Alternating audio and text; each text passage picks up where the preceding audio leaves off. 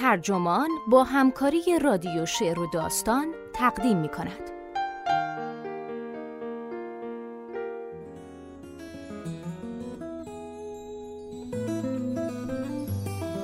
آنچه یک آمریکایی در استانبول آموخت. نویسنده سوزی هنسن. مترجم علی رضا شفیعی نسب منبع گاردین. ترجمه شده در وبسایت ترجمان گوینده اکرم عبدی یه روز تو زیرزمین کتابخونه دانشگاه پنسیلوانیا دختر سفید پوستی که در شهرکی کوچیک در نزدیکی نیویورک بزرگ شده بود شروع به خوندن کتابی از جیمز بالدوین کرد. نوشته های این نویسنده پرشور سیاه پوست همچون سائقه جهان اون رو در هم شکست. اونجا برای اولین بار فکر کرد شاید آمریکایی و سفید پوست بودن اونقدرها هم بدیهی و معصومانه نباشه. او به دنبال معنی آمریکا به ترکیه رفت و اونجا همه چیز شکل دیگه ای پیدا کرد.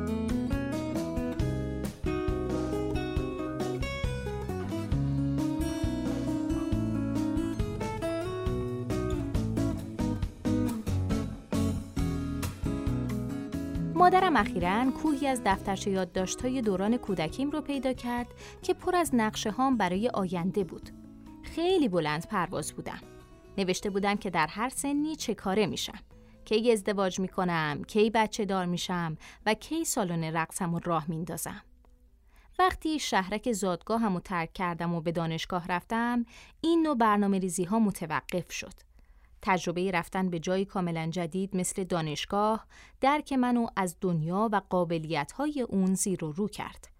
وقتی بعد از دانشگاه به نیویورک رفتمم دوباره همین اتفاق افتاد. همینطور چند سال بعد وقتی به استانبول مهاجرت کردم. برای شهرستانی ها هر تغییری چشمگیره اما این آخرین حرکت واقعا دشوارتر از همه بود. در ترکیه دگرگونی صورت گرفته بسیار تشویش برانگیزتر بود. بعد از مدتی حس کردم که کل بنیان آگاهیم بر یک دروغ استوار بوده. آمریکایی ها با تمام میهن پرستیشون به ندرت درباره ارتباط هویت ملی با هویت شخصیشون فکر می‌کنن. این بیتفاوتی به خصوص در روانشناسی سفید پوستان آمریکا قابل توجهه و پیشینه اون مختص آمریکاست. البته در سالهای اخیر چشم پوشی از این هویت ملی سختتر شده. ما آمریکایی ها دیگه نمی‌تونیم به کشورهای خارجی سفر کنیم بدون اینکه متوجه بار عجیبی باشیم که بر دوش می‌کشیم. در سالهای بعد از جنگ عراق و افغانستان و اون همه جنگهای بعدی دیگه نمیشه مثل گذشته به راحتی دور تا دور دنیا گشت زد و هوش و منابع کشورها رو برای استفاده شخصی خود مصادره کرد. آمریکایی هایی که در خارج از کشور زندگی می‌کنن امروزه دیگه اون حس سربلندی و لبخندهای راحت و ملیح و ندارن. دیگه علاقه ندارن بلند صحبت کنن. همیشه خطر مبهم شکستن چیزی وجود داره. چند سال بعد از رفتنم به استانبول دفترچه یادداشتی خریدم و برخلاف اون کودک دلگرم نه نقشه هام بلکه یک سوال نوشتم. اگه آمریکایی نباشیم چی میشیم؟ اگه بفهمیم هویتی که تا حالا داشتیم افسانه بیش نبوده اون وقت تکلیف چیه؟ این سال رو پرسیدم چون سالهای دور از آمریکا در قرن بیست و یکم برام هیاهوی سرخوشانه از خودشناسی و خیال پردازی نبود. برای من همه چیز نابودی تصورات بود و حس شرمساری. حتی حالا هم هنوز خودم رو نمی‌شناسم. من در وال بزرگ شدم. شهرکی در کنار ساحل جرزی که با ماشین حدوداً دو ساعتی تا نیویورک فاصله داره. بیشتر چشمانداز این شهرک بتون بود و پارکینگ. تابله های پلاستیکی و کافه قنادی های دانکن دوناتس. برخلاف اکثر شهرک های دلنشین ساحلی در اون اطراف نه مرکز شهری وجود داشت، نه خیابون اصلی، نه سینمای قدیمی و کوچیکی و نه هیچ گونه معماری که از نوعی تاریخ یا خاطره حکایت کنه.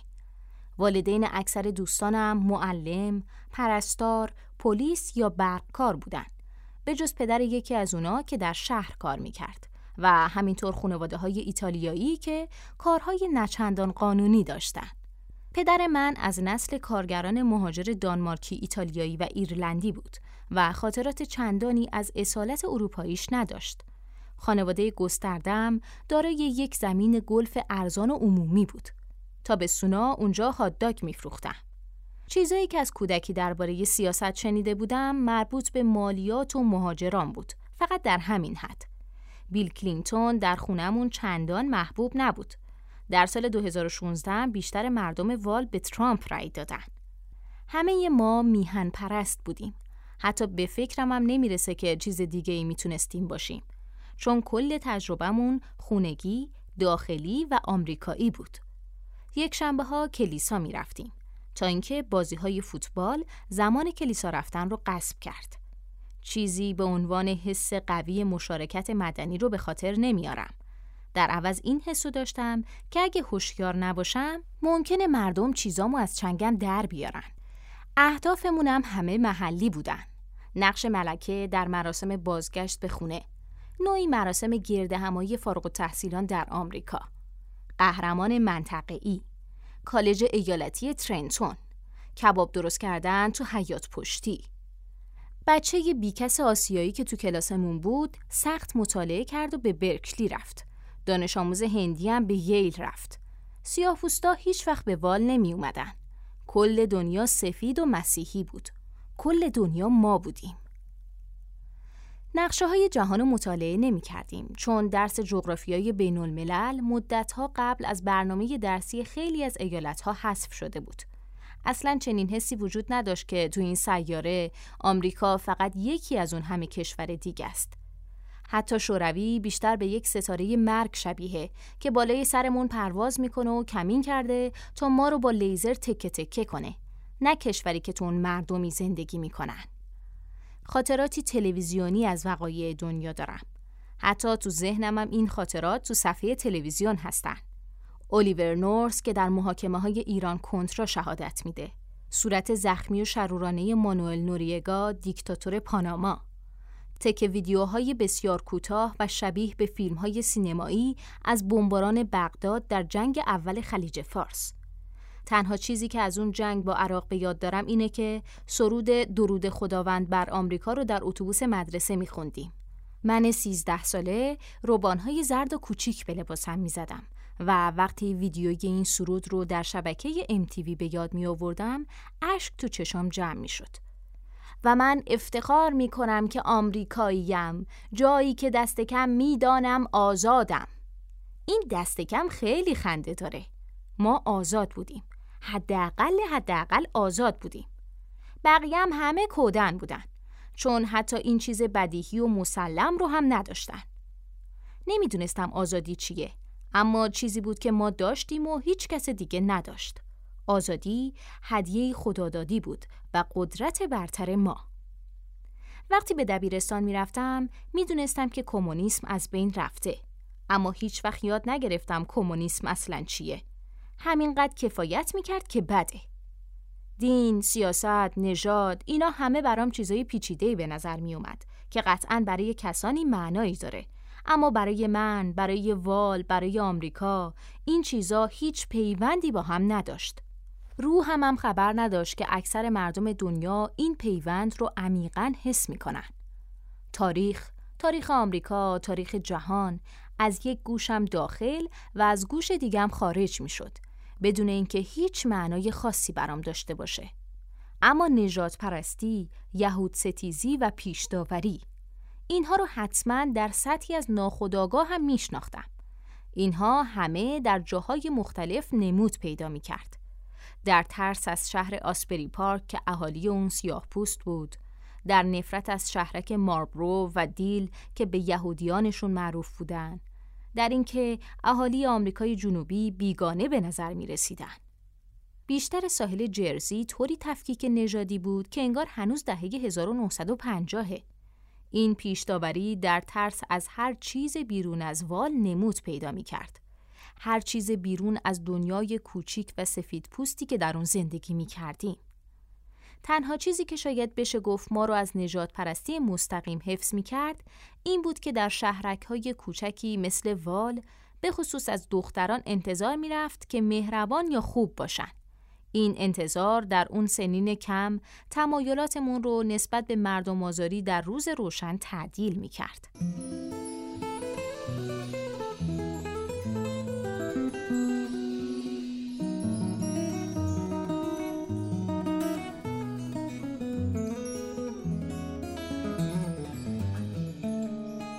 خوشبختانه مادرم از همون سنین کم اعتیادم رو به کتابخونی پرورش داد. برادر بزرگترم هم به طور عجیبی سیاست های مترقی داره و پدرم شبها رو با مطالعه عتیقجات عجیب گلف سپری می کرد و غرق در لذت های گذشته می شد. در این روزهای تقسیم نابرابر ثروت دلم برای محجوبیت طبقه متوسط وال و هوای نمکی ساحل جرزی تنگ میشه. اما در روزهای نوجوانی می‌دونستم که تنها چیزی که می‌تونه من رو از دیوار ترس رها کنه یه دانشگاه خوبه. بالاخره در دانشگاه پنسیلوانیا قبول شدم. در اونجا هم مثل وال بیعلاقگی به دنیای بزرگتر مشهود بود اما به شکلی دیگه و این در حالی بود که در پنسیلوانیا بچه ها ثروتمند، فرهیخته و غیر سیاسی بودند. در مراسم معارفه به دانشجویان دانشکده بازرگانی می‌گفتند که اونها باهوشترین افراد کشور هستند. چنین چیزی شنیدم. پسر دونالد ترامپ هم در اون مراسم حضور داشت. در اواخر دهه 1990 در دانشگاه پنسیلوانیا همه می‌خواستند بانکدار سرمایه گذاری بشن و خیلی از همونها بعدا به کسانی تبدیل شدند که در دهه بعدی اقتصاد دنیا رو ویران کردند. اما اونو باسوادتر از من بودن. در کلاس ادبیات آمریکایی حتی پیش اومده بود که اسم ویلیام فاکنرم بشنون. وقتی صمیمیترین دوستم در وال یک شب اعتراف کرد که اسم جان مک انرو و جری گارسیا رو نشنیده چند تا از پسرها تو سالن خوابگاه به همون گفتن احمق و آشقالای سفید پوست و به خاطر مجله نخوندن سرزنشمون کردن احساساتمون جریه دار شد اما شگفت زده هم شدیم آشغال سفید چیزی بود که ما در مورد مردم دیگه تو ساحل جرزی می‌گفتیم. دوست پسرم تو وال منو متهم می‌کرد که به اون دانشگاه رفتم فقط واسه اینکه دوست پسری پیدا کنم که فراری داشته باشه و گفت که پسرای دانشگاه پنسیلوانیا کاماروهایی رو که ما در دبیرستان میروندیم مسخره می‌کنن. طبقه در آمریکا چیزی نبود که به شکلی ساختاری یا متفکرانه درکش کنیم. بلکه مجموعه ای از میلیون ها دال فرهنگی، مادی و کوچیک بود که توهین از دست دادن یا به دست آوردن هر یک از اونها می‌تونست آینده هر کس رو به طور کامل متحول کنه. سرانجام تصمیم گرفتم زندگی جدیدی رو دنبال کنم که دانشگاه در اختیارم گذاشته بود. پدر و مادر بچه هایی که با اونا آشنا شده بودم پزشک و استاد دانشگاه بودن. خیلی از اونا قبلا به اروپا هم رفته بودن. اون دانشگاه با تمام بیمایگیش انگار به دنیای بزرگتر یک گام نزدیکتر بود. با این حال در چهار سال کالج به یاد ندارم هیچ کدوم از ما از رویدادهای خارجی آگاه بوده باشه. جنگ در اریتره، نپال، افغانستان، کوزوو، تیمور شرقی، کشمیر، بمباران سفارت‌های آمریکا در نایروبی و دارالسلام، پاناما، نیکاراگوئه، همیشه کشورهای آمریکایی لاتینو با هم قاطی می‌کردم. اسامه بن لادن، بمباران عراق به دستور کلینتون، اصلا صدام حسین رو میشناختم چون مثل کمونیسم از اسم شرارت میبارید. فیلم سگ را به جنبان رو به یاد می آوردم. تنزی که در اون سیاستمدارهای آمریکایی جنگی تصنعی رو علیه تروریست های خارجی شروع می‌کنن تا حواس رای دهندگان رو از یک رسوایی داخلی پرت کنن. در اون زمان خیلی ها کلینتون رو متهم به همین کار کردن. او طی ماجرای رسوایی مونیکا لوینسکی دستور حمله موشکی به افغانستان رو داده بود. من هیچ وقت درباره افغانستان فکر نمی کردم.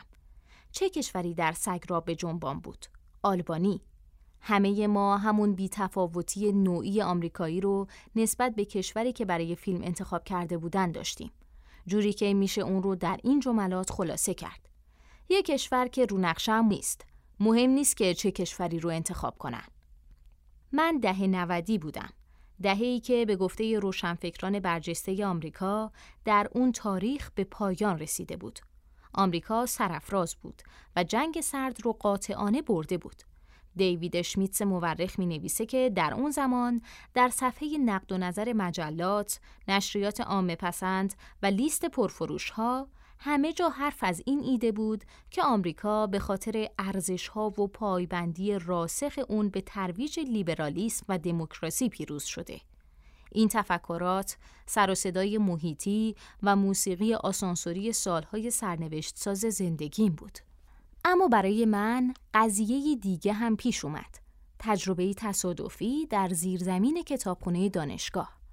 به جمله در یک کتاب برخوردم که نویسنده مورخ در آن می‌گفت که مدتها قبل در دوران بردهداری سیاه پوستان و سفید پوستان هویت خودشون رو در تضاد با یکدیگر تعریف کرده بودند. چراغی که برام روشن شد این نبود که سیاه پوستان هویت خودشون رو در واکنش به ما ایجاد کرده بودند. این بود که هویت ما سفید پوستان در اعتراض آگاهانه به هویت اونها شکل گرفته بود. تا اون وقت حتی به فکرم هم نرسیده بود که ما اصلا هویتمون رو تعریف کرده باشیم. چون فکر می کردم که سفید پوستان آمریکایی کاملا شکل گرفته و رها از هر گونه گذشته پیچیده به دنیا میان. حتی حالا هم یادمه که اون آگاهی چطور تنم و لرزون. از اون لرزه هایی که وقتی بهتون دست میده که به چیزی پی می‌برید که درکتون رو از واقعیت گسترش میده. حالا هر چقدر کم. چیزی که خشمم رو برانگیخت این بود که این آگاهی درباره کیستی خودم بود.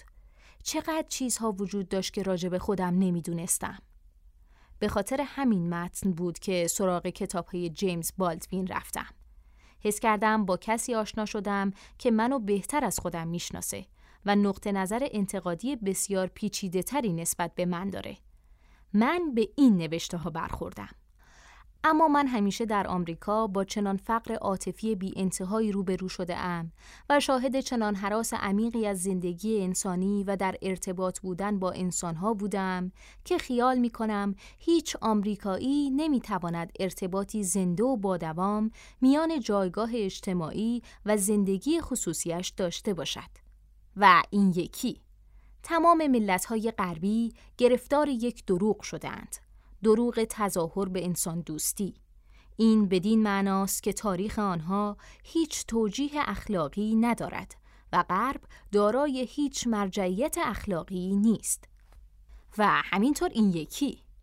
سفید پوستان آمریکایی احتمالاً بیمارترین مردم و قطعاً خطرناکترین مردم دنیای امروزند. از هر رنگ و نژاد دیگری که بگیرید حالا می‌دونم که چرا این سخن در اون 22 سالگی برام شوکه آور بود. البته دلیل اصلیش این نبود که به گفته این نویسنده من بیمار هستم. هرچند این هم بخشی از اون بود. دلیل اصلی این بود که او دائما منو اینطوری خطاب می‌کرد. سفید پوست آمریکایی. در واکنش تهمت اون رو توجیه کردم. می‌دونستم که هم سفید پوستم و هم آمریکایی. اما درک من از هویتم اینطوری نبود. فکر می کردم که خودشناسی یعنی جنسیت، شخصیت، دین، تحصیلات و آرزوها. تماما به فکر این بودم که خودم رو پیدا کنم، خودم بشم، خودم رو کشف کنم. اما چیزی که نمی‌دونستم این بود که همین کار مهمترین نشونه یک سفید پوست آمریکاییه. در اون زمان هنوز هم درباره جایگاه هم در دنیای بزرگتر فکر نمی کردم. یا درباره اینکه شاید تاریخی پهناور یعنی تاریخ سفید پوستان آمریکایی با کیستی من در ارتباط باشه. ناآگاهی باعث می شد فکر کنم بیگناهم و سفید پوست آمریکایی مثل مسلمان یا ترک یک جور هویت نیست. بالدوین درباره این نوع بی‌اعتنایی می نویسه بچه های سفید پوست به طور کلی و صرف نظر از فقیر یا غنی بودنشون چنان درک سستی از واقعیت به دست میارن که میشه اونها رو دقیقا فریب خورده خوند. جوانان سفید پوست آمریکایی هم البته دچار درد و ناامنی و اندوه میشن. اما واقعا به ندرت پیش میاد که با کسی مواجه شن که با لحنی تند و بی امان به اونها بگه که شاید فقط برندگان خوششانس یک بازی کثیف باشن. و همینطور اینکه به دلیل نادونی و قدرت نابجاشون شاید در دنیای بزرگتر اخلاقیات بازنده باشن.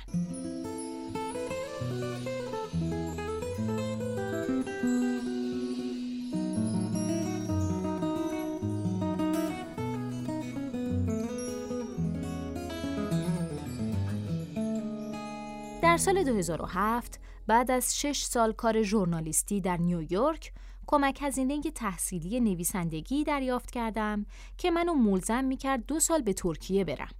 همینطور واسه تنوع درخواست اونو داده بودم. حتی فکرشم نمی‌کردم که پذیرفته بشم. حتی وقتی دوستان بهم تبریک می‌گفتن نگرانی رو تو چهرهشون می‌دیدم. انگار که دیوونم که این زندگی رو رها می‌کنم. انگار که 29 سالگی واسه اینکه خودم رو پیدا کنم خیلی دیره. قبلا حتی به ترکیه سفرم نکرده بودم. چند هفته قبل از رفتنم ساعتها درباره اهمیت بین المللی ترکیه برای عزیزانم توضیح می‌دادم و البته اونا هم از این کلیشه ها که استانبول پل میان غرب و شرقه حوصلهشون سر می‌رفت. به همه می‌گفتم که دلیل انتخاب ترکیه این بوده که می‌خوام بیشتر درباره دنیای اسلام بدونم. اما دلیل مخفیم این بود که بالدوین در دهه 1960 حدود یک دهه در استانبول زندگی کرده بود. مستندی درباره بالدوین دیده بودم که می‌گفت در مقام یک سیاه پوست همجنسگرا در استانبول بیشتر از پاریس یا نیویورک احساس راحتی می‌کرده. در آپارتمانم در بروکلین بودم که این حرف رو شنیدم. انقدر برام بیمعنا و عجیب بود که انگار حفره‌ای در عالم باز شد. باورم نمی‌شد که نیویورک نسبت به جایی مثل ترکیه آزادی کمتری داشته باشه. چون نمی‌دونستم که نیویورک و پاریس در اون دوران چقدر پیش داوری داشتن. و البته اینکه فکر می‌کردم با رفتن به شرق زندگی به سوی گذشته متمایل میشه. یعنی در سمت مقابل پیشرفت. تصور بالدوین در ترکیه باعث میشه تا مشکل نجات پرستی در آمریکا و همینطور خود آمریکا به نوعی در بستری بین المللی مرموز و عذاباور قرار بگیره. شانسم و امتحان کردم. شاید استانبول همون جایی باشه که سازوکار مخفی تاریخ آشکار بشه. در واقع در ترکیه و دیگر جاها می‌خواستم واقعیتی رو درک کنم که هیچ درک تاریخی یا فرهنگی از اون نداشتم. و همین قضیه باعث می شد تا حسی تقریبا فیزیکی از رنجش فکری و عاطفی داشته باشم. در جایگاه ژورنالیستیم تصمیم می گرفتم مطلبی درباره ترکیه یا یونان یا مصر یا افغانستان بنویسم و حتما کسی پیدا می شد که بخشی از تاریخ مشترکمون تاریخ مشترک اونها با آمریکا رو برام بازگو کنه. همیشه هم چیزایی می گفتن که من نمی‌دونستم. اگه چنین تاریخی رو نمی‌دونستم پس چه مطلبی رو می‌خواستم بنویسم؟ فرایند یادگیریم در خارج از آمریکا سه بود. هم درباره کشورهای خارجی یاد می‌گرفتم، هم درباره نقش آمریکا در دنیا یاد می‌گرفتم و هم رفته رفته روان، سرشت و پیشداوری های خودم رو درک می کردم. هرچقدرم که ابعاد قارتگرایانه کاپیتالیسم رو به خوبی میشناختم باز هم پیشرفت های اقتصادی ترکیه و یونان رو واقعا ترقی و نوعی بلوغ می‌دونستم. هرچقدر هم که درکی عمیق از توته ها و دخالت های آمریکا در مصر به خاطر اهداف سیاست خارجی خودش به دست می آوردم باز هم هیچ وقت به این فکر نکرده بودم و نمی‌تونستم درک کنم که سیاست های آمریکا به جز ایجاد نفرت و آمریکا ستیزی چه تأثیری می‌تونه بر زندگی فرد فرد مصری ها داشته باشه. هرچقدر هم که باور داشتم هیچ آمریکایی برای ملت سازی گزینه مناسبی نیست اما هنوز فکر می کردم که حضور آمریکایی ها در افغانستان اهداف خیرخواهانه ای داره. هرگز نمی‌خواستم قبول کنم یا به فکر گفتنش بیفتم. اما با نگاهی به عقب می‌دونم که در اون زمان ته دلم باور داشتم که آمریکا پایان زنجیره تکاملی تمدنه و بقیه فقط سعی می‌کنن به آمریکا برسن. استثناگرایی آمریکایی فقط آمریکا را به عنوان ملتی خاص در میان ملت‌های فرودست تعریف نمی کرد. بلکه مستلزم این هم بود که تمام آمریکاییان باور کنند نسبت به دیگران برترن. چطور من آمریکایی می‌تونستم ملتی خارجی رو درک کنم در حالی که ناخداگاه حتی اساسی ترین باوری رو هم که درباره خودم داشتم برای اونها قائل نبودم؟ این محدودیتی بود فراتر از نجات پرستی، پیش داوری و نادانی. این نوعی ملیگرایی بود. اما چنان هیلگرانه که حتی یاد نگرفته بودم اون رو ملیگرایی بدونم. این نوعی خودفریبی تمام ایار بود که نمی‌تونستم ببینم کجا آغاز میشه و کجا به پایان می‌رسه. نمی‌تونستم ریشه کنش کنم. نمی‌تونستم از بین ببرمش. چند ماه اول در استانبول زندگی بیدر و پیکری داشتم. روزها در شبها حل می شد. نه اداره بود که به اونجا برم، نه شغلی داشتم که مشغولش باشم. سی سال هم سن داشتم. سنی که در اون باید مسیر رو مشخص کرد. یا باید بزرگ شد یا در حالت کاوشگرانه و فارغ بال اواخر جوونی موند.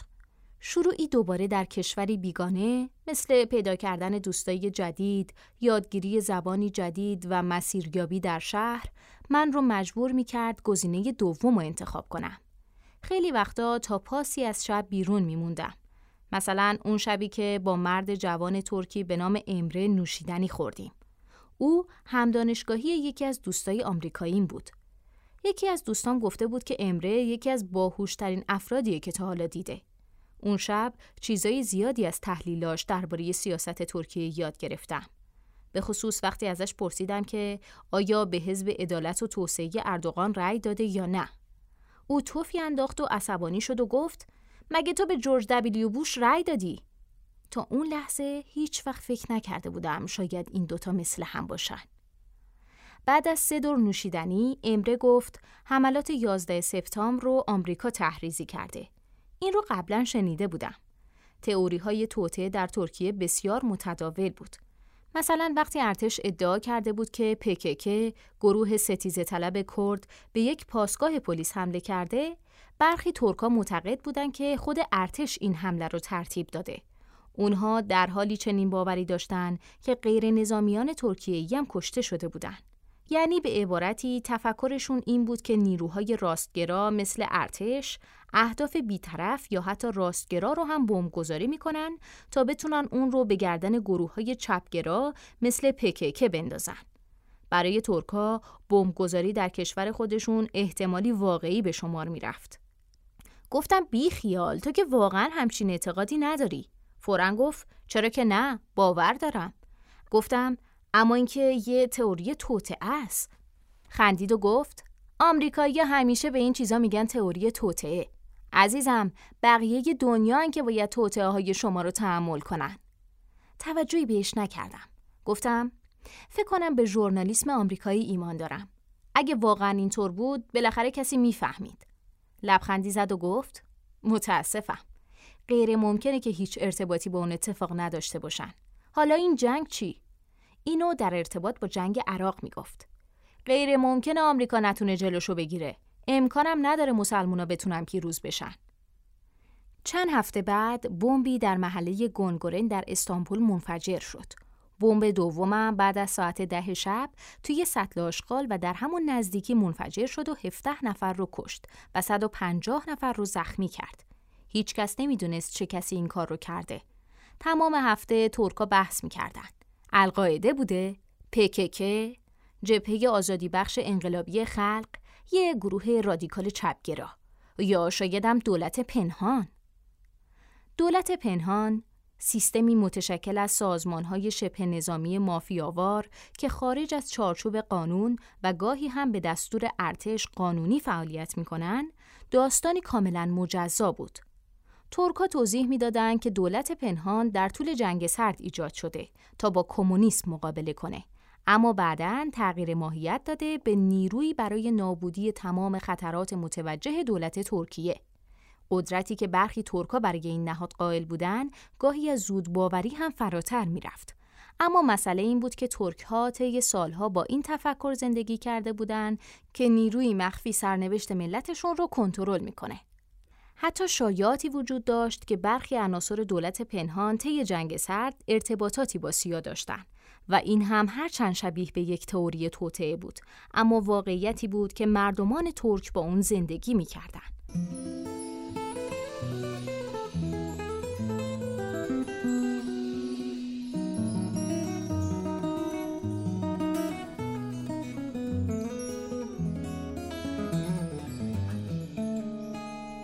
همه مداخله های نظامی و بین المللی آمریکا در اون چند دهه حیرت آوره. به خصوص مداخلات مربوط به سالهایی که قدرت نظامی آمریکا رو نسبتاً معصوم و بیطرف می‌دونستن. ترورهای موفقی هم صورت گرفت. پاتریس لومونبا نخست وزیر جمهوری دموکراتیک کنگو در سال 1961 ژنرال رافائل تروخیو در جمهوری دومینیکن باز هم در 1961 نگو دیم رئیس جمهور ویتنام جنوبی در 1963 ترورهای ناموفقی هم بود. کاسترو کاسترو و کاسترو. ترورهایی بود که خیلی ها انتظار و امیدش رو داشتن. ناصر ناصر ناصر. و البته تغییر برخی رژیم ها با حمایت مالی و پشتیبانی و طرحریزی آمریکا. ایران، گواتمالا، عراق، کنگو، سوریه، جمهوری دومینیکن، ویتنام جنوبی، اندونزی، برزیل، شیلی، بولیوی، اوروگوئه و آرژانتین. آمریکایی ها نیروهای مخفی پلیس رو در همه جا از کامبوج تا کلمبیا، فیلیپین تا پرو و ایران تا ویتنام یا آموزش میدن و یا پشتیبانی می‌کنن. بسیاری از ترک ها معتقد بودند که آمریکا در کودتاهای نظامی 1971 و 1980 در ترکیه حداقل در حد ترغیب نقش داشته. اما کمتر چیزی درباره این وقایع در های معمول تاریخ پیدا کردم. ولی چیزی که به عینه می دیدم این بود که اثرات این مداخله ها با اثرات 11 سپتامبر قابل مقایسه بود. یعنی به همون اندازه عظیم، سرنوشت ساز و مخل کشور و زندگی مردم بود. شاید امره به این دلیل باور نداشت 11 سپتامبر اتفاقی سرراست و دارای شواهد و قابل اثبات باشه که تجربهش یا واقعیتش بهش یاد داده بود چنین اتفاقات تاریخی خیلی به ندرت با فراواقعیت قابل تبیین هستند. نه اینکه فکر کنم نظریه امره درباره حملات باورپذیر باشه اما به نظر رسید که شاید تفاوت چندانی بین این دو دیدگاه نباشه یعنی پارانویای یک خارجی که می‌گفت آمریکایی ها 11 سپتامبر رو تحریزی کردند و پارانویای آمریکا که تمام دنیا باید بهای 11 سپتامبر رو با جنگی سراسری و بیپایان علیه تروریسم بپردازند. دفعه بعدی که یه ترک بهم گفت آمریکا در 11 سپتامبر مردم کشور خودش رو کشته اینو مرتب میشنیدم این بار از یه دانشجوی جوان دانشگاه بغازیچی استانبول من ادعام رو درباره اعتقاد به صداقت ژورنالیسم آمریکایی تکرار کردم. او با حالتی نسبتا خوابالود پاسخ داد: خب درست، ما نمی‌تونیم به ژورنالیسممون اعتماد کنیم. نمی‌تونیم اونو کورکورانه بپذیریم. این کورکورانه پذیرفتن باعث شد مکس کنم. بیشتر از یک سال بود که در ترکیه زندگی می کردم. و می دیدم که چطور پروپاگاندای ناسیونالیستی دیدگاه مردم رو نسبت به دنیا و خودشون شکل میده. حالا این سال برام مطرح شده بود که باور ما به بیطرفی و دقت ژورنالیسم از کجا نشأت می‌گیره؟ اصلا چرا آمریکایی یا بیطرف و همه قرضورز باشن؟ فکر می کردم چون ترکیه نهادهایی ضعیف داره مثلا در مقایسه با نظام دادگستری آمریکا که به نظرم قویه دادگستری قابل اعتمادی نداشتن انگار این حس وجود داشت که حقیقتی وجود نداره ترکا علل خصوص نسبت به روایت های رسمی تاریخ مشکوک بودند و خیلی راحت روایت های دولت رو رد می کردن. اما آیا ترک ها با اون شکگرایی زیبا کمتر از من ملی گرا بودن؟ بنا به استثناگرایی آمریکایی کشور من در دنیا بی همتا و تنها کشور واقعا مدرن و آزاد بود. به جای اینکه به فکرم برسه که این استثناگرایی هیچ فرقی با پروپاگاندای ناسیونالیستی دیگر کشورها نداره، این باور رو در خودم نهادینه کرده بودم. هیچ وقت نهاد ژورنالیسم آمریکایی رو بیرون از استانداردهایی که برای خودش تعریف کرده بود زیر سوال نبرده بودم. که البته فقط با همین کار میشه ایرادات و پیشداوری های اون رو تشخیص داد. بلکه این رو پذیرفته بودم که این استانداردها بهترین استانداردهایی هستند که میشه در هر کشوری پیدا کرد. در آخرین سالی که خارج زندگی کردم، دید متفاوتی موقع خوندن روزنامه های آمریکایی داشتم. حالا می‌تونستم ببینم که اونها خارجی ها رو بسیار بیگانه به شمار میارن. مقالات همیشه از موضع قدرت آمریکا حرف می‌زد و طوری درباره بقیه کشورها حرف می‌زد که انگار بچه های ناخلف آمریکا هستند. با نگرشی انتقادی به سخنان هموطنانم گوش می‌کردم. بحث هامون درباره سیاست خارجی بعد از 11 سپتامبر با این واژگان مداخلهگرانه و رسمی و زبان نظامی، بروکراتیک و شرکتی در هم آمیخته شده بود. مثل تلفات جانبی، خطر قریب الوقوع، آزادی، آزادی، آزادی. با این حال آگاه بودم که اگه مدتها قبل تسلیم پیامدهای ناسیونالیسم آمریکایی می شدم روحم هم از چنین چیزی خبردار نمی شد. حتی اگه تاریخ بیعدالتی در آمریکا رو درک می کردم. حتی اگه نسبت به حمله به عراق خشمگین بودم. هنوز هم طوری این باور بنیادین رو نسبت به کشورم داشتم که یه دفعه در مقایسه با ترکا حس کردم ناپخته و ساده هستم. خبردار شدم که جماعتی از فعالان و روشنفکران لیبرال در ترکیه حتی معنای ترک بودن رو به طرق جدیدی زیر سوال می‌برند. خیلی از اونها در مدرسه درباره تاریخشون، درباره آتاتورک اولین رئیس جمهور ترکیه، درباره شرارت فرضی ارمنی ها، کردها و عربها، درباره شکنندگی مرزهاشون، حرس و طمع تمام خارجی ها و البته درباره نیکی تاریخی و ازلی جمهوری ترک شستشوی مغزی شده بودند. قضیه آمریکا فرق داره. روزی این حرف رو گفتم. اما تا وقتی کلمات از زبانم بیرون نمی اومد دقیق متوجه نمی شدم چی میگم. هیچ وقت کسی از من نخواسته بود این رو توضیح بدم. به ما میگن که برترین کشور دنیا هستیم. اما مسئله اینه که ما هرگز این روایت رو مثل الان شما نمی‌بینیم. چون برای ما این پروپاگاندا نیست، حقیقته. ناسیونالیسم نیست، میهن پرستیه. مسئله اینه که ما اون رو زیر سوال نمی‌بریم چون در عین حال به ما هم میگن که چقدر آزاداندیش هستیم چقدر آزادیم. به خاطر همین خبر نداریم که باور به اینکه کشورمون برترین کشور دنیاست مشکل داره. همه چیز دست به دست هم میده تا متقاعدتون کنه که یک آگاهی جمعی در دنیا به این نتیجه رسیده. یکی از دوستان یه روز جواب داد وای چقدر عجیب! این نوعی بسیار خاموش از فاشیسم نه؟ این نوعی خاموش از فاشیسم بود که باعث می شد ترکیه رو مادون وطن خودم ببینم و همینطور باور داشته باشم که کشور بسیار بسیار خیرخواه هم نیاتی بسیار خیرخواهانه نسبت به ملت‌های دنیا داره. در اون شب تئوری های توطعه امره مثل بسیاری از خارجی های دیگه به این نتیجه رسید که من جاسوسم. می گفت اطلاعاتی رو که تحت عنوان ژورنالیست جمع آوری می کنم واسه مقاصد دیگه به کار می برم. من نماینده آمریکا در دنیایی بزرگتر بودم و درباره خارجی ها، دولت ها و اقتصادهای دخیل در سیستم و نظمی بزرگتر می نوشتم. پس به نوعی یه معمور بودم. امره به مسابه یک بیگانه در آمریکا زندگی کرده بود. کسی که قدرت کمتری داشت. کسی که یک مقاله در روزنامه می‌تونست براش دردسری بزرگ بشه.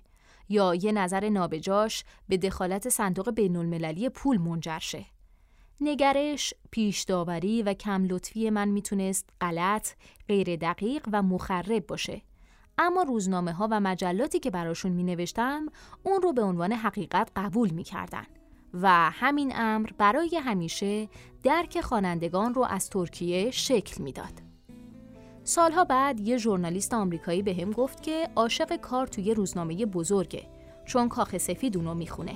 چون از این طریق می‌تونه بر سیاست تأثیر بذاره. امره به من گفته بود که من در چنین جایگاهی به احتمال زیاد گن بزنم. او در واقع به من گفت جاسوس مرا به خیر تو امید نیست شر مرسان